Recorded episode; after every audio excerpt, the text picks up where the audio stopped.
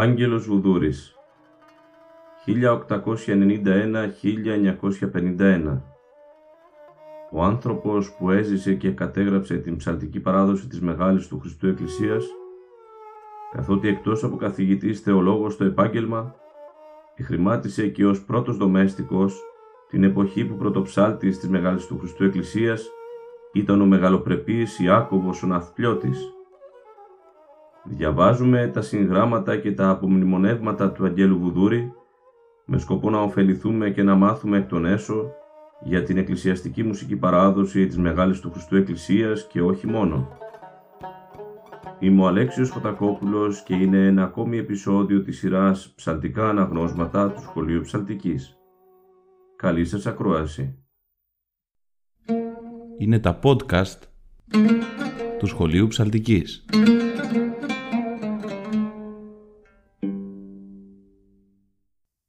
Αγαπητοί φίλες και φίλοι, χαίρετε. Στο σημερινό επεισόδιο θα συνεχίσουμε την ανάγνωση του βιβλίου του Αγγέλου Βουδούρη με τίτλο «Πρωτοψαλτικά». Στο βιβλίο αυτό, ο Άγγελος Βουδούρης παρουσιάζει πληροφορίες που για χρόνια συνέλεγε κατά την αναστροφή του με πρόσωπα της εκκλησιαστικής μουσικής, όπως ο πρωτοψάλτης της Μεγάλης του Χριστού Εκκλησίας Ιάκωβος Ναυπλιώτης, με σκοπό να διασώσει από τη ρήθη του χρόνου σημαντικά στοιχεία γύρω από γεγονότα και πρόσωπα της πατριαρχικής μουσικής παράδοσης. Ας ξεκινήσουμε λοιπόν. Διαβάζουμε. Τη 20η Ιανουαρίου 1937, ημέρα Τετάρτη. Παράγραφος 269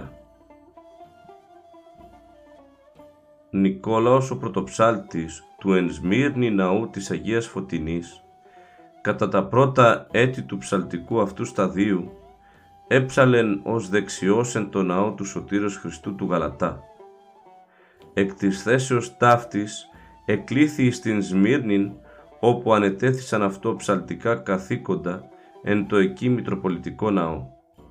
Τα ποίηματα του πρωτοψάλτου Σμύρνης Νικολάου εξωτερικίζουσι και είναι διάφορα κατά πολύ από το πατροπαράδοτον εκκλησιαστικών μουσικών μέλος.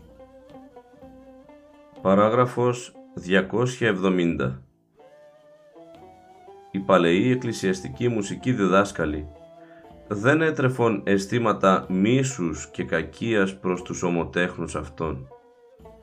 Ο καθής εξαιτήμα του συναδέλφους αυτού, ακόμη και τους κατωτέρους του, δεν εδέχοντο μίαν θέσιν ψαλτικήν ή συν εκαλούντο αμέσως, αλλά συνεννοούντο μετά του αποχωρούντο συναδέλφου. Ούτως και υπεστήριζον τα ηθικά δικαιώματα απέναντι των επιτροπών των ιερών ναών. Οι παλαιοί διδάσκαλοι συνήθιζον να συναθρίζονται επί το αυτό και εκεί μεταξύ των συνεζήτουν επί των ζητημάτων του κύκλου αυτών ο καθής εξέφραζε τη γνώμη του, «Ειν οι ακούοντες εσέβοντο δεν εθίμονον, δεν εξοργίζοντο, δεν αντέκρουον απρεπώς τον ομιλούντα, αλλά ευσχημόνος υπεδείκνυον τα ορθά κατά την γνώμη των». Παράγραφος 271 Ο μουσικοδιδάσκαλος Στέφανος Μωυσιάδης, ο Κούτρας, εις την εποχήν του ή το δεινός μουσικός και λόγιος. Αυτός διεξήγε την πολεμικήν κατά των νεοτεριστών εις την μουσικήν και εις το ζήτημα της γραφής αυτής κατά την εποχήν εκείνων. Οι νεοτερίζοντες ήθελον και επεδίωκον επί ανθίμου του έκτου να εισαχθεί εις τους παροιμήν ναούς η τετράφωνος ευρωπαϊκή μουσική. Ο Στέφανος έπιθε πατριάρχην και συνοδικούς ότι δεν έπρεπε να λαμβάνονται υπόψη οι ξενομανείς περί την μουσικήν. Ή το δε μουσικότατος και τούτο παρεδέχοντο όλοι οι σύγχρονοι εκκλησιαστικοί μουσικοί διδάσκαλοι, διό και πάντες ήσαν με το μέρος εκείνου.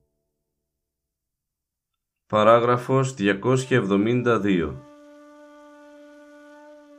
Κωνσταντίνος ο πρωτοψάλτης ο Βυζάντιος συνήθιζε να επισκέπτεται εκκλησιαζόμενος τους πανηγυρίζοντας ναούς της Αρχιεπισκοπής, δια να ακούει τους εκεί εκ των διασημωτέρων εκκλησιαστικών διδασκάλων, χωροστατούντας και ψάλλοντας.